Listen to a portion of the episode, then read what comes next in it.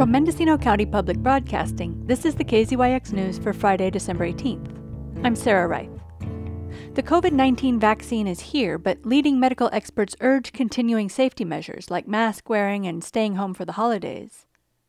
The list of who can be vaccinated in Phase 1B, the next round of shots, is still being developed. But Lori Nezhura, co chair of the Vaccine Task Force at the California Office of Emergency Services, says food and ag workers, emergency workers, and people in the field of education are likely to be on it. We're in phase 1A now with healthcare workers getting the first doses. There are about 3 million people in that phase. Still, help has arrived during the state's worst surge, which healthcare workers fear will lead to a rising death toll. But it also means more people than ever will have recovered from the virus by the time it's their turn to get the shot.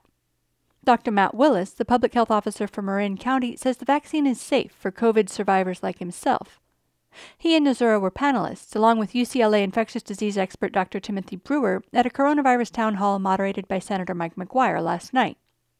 Brewer said there's been a 740% increase in cases since Halloween, which was a tipping point for the virus.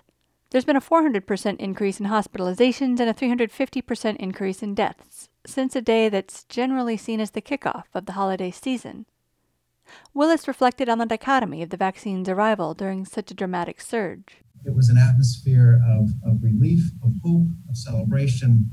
Obviously, that, that celebratory atmosphere was tempered by the fact that in that very hospital, people upstairs in the ICU, on ventilators, many fighting for their lives, Yesterday, Mendocino County got its first allotment of 975 doses of the Pfizer vaccine, but no allotment will be coming to the county next week.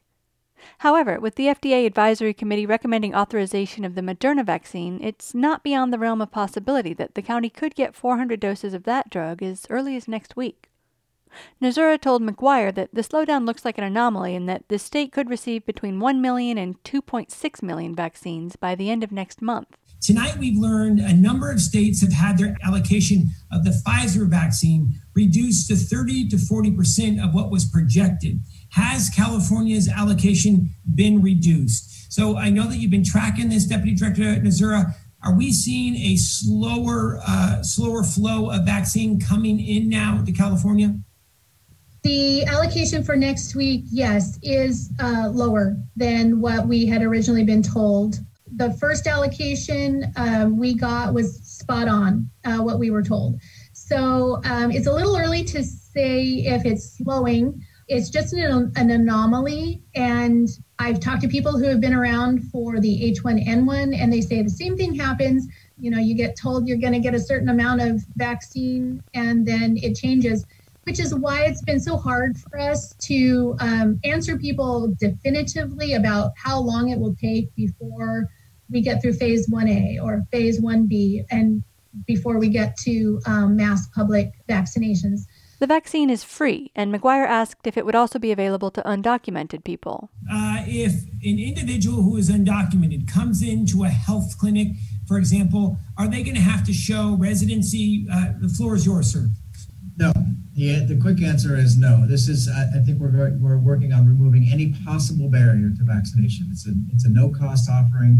Um, we, we've done flu vaccinations this way in the past, where we'll set up a you know an event where it's a it's a come one come all kind of event, and people go through. Obviously, for the, for this vaccine, we'll need to have some sort of identification to know when the, for that second dose. But these lists are not shared with anyone outside of public health. Um, and again, no identified information is shared vertically up through the state to the to the federal government. Willis and Nezhura differed in their estimates of when the vaccine will be available to everyone who wants it, with Willis projecting that it could be widely available by the summer, and Nezhura saying she thought the end of 2021 was more probable. She also envisioned the possibility of vaccine supersites, like stadiums, where huge numbers of people could be immunized against a disease that's upended healthcare systems and the economy. Pregnant women, children, and people with HIV were excluded from trials of the new vaccine, but Brewer says he thinks it should be safe for pregnant women.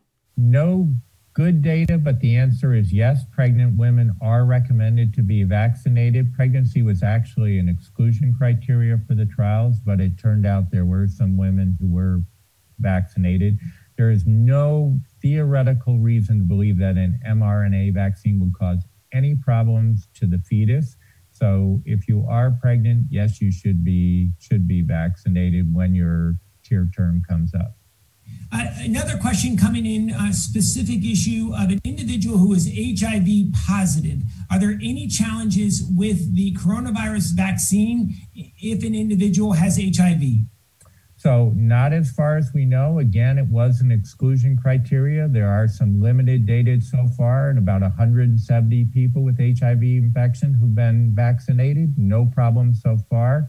So, we are recommending the vaccine for that group as well. But the best thing to do is discuss it with your individual healthcare provider. So, anyone who has an immunocompromised condition, whether that's transplantation, you're on immunosuppressive meds, you're HIV infected, best thing to do is make an appointment, talk to your healthcare provider about getting the COVID 19 vaccine. When it comes to combating misinformation about vaccines, Willis suggested trusting your doctor more than Google. Brewer concurred. I think that's the only way to get around the misinformation. Try not to just pick up random information on the internet. That's where, or social media. I think that's where a lot of the misinformation is coming from. For KZYX News, I'm Sarah Reith. For all our local news with photos and more, visit kzyx.org. You can also subscribe to the KZYX News podcast wherever you get your podcasts.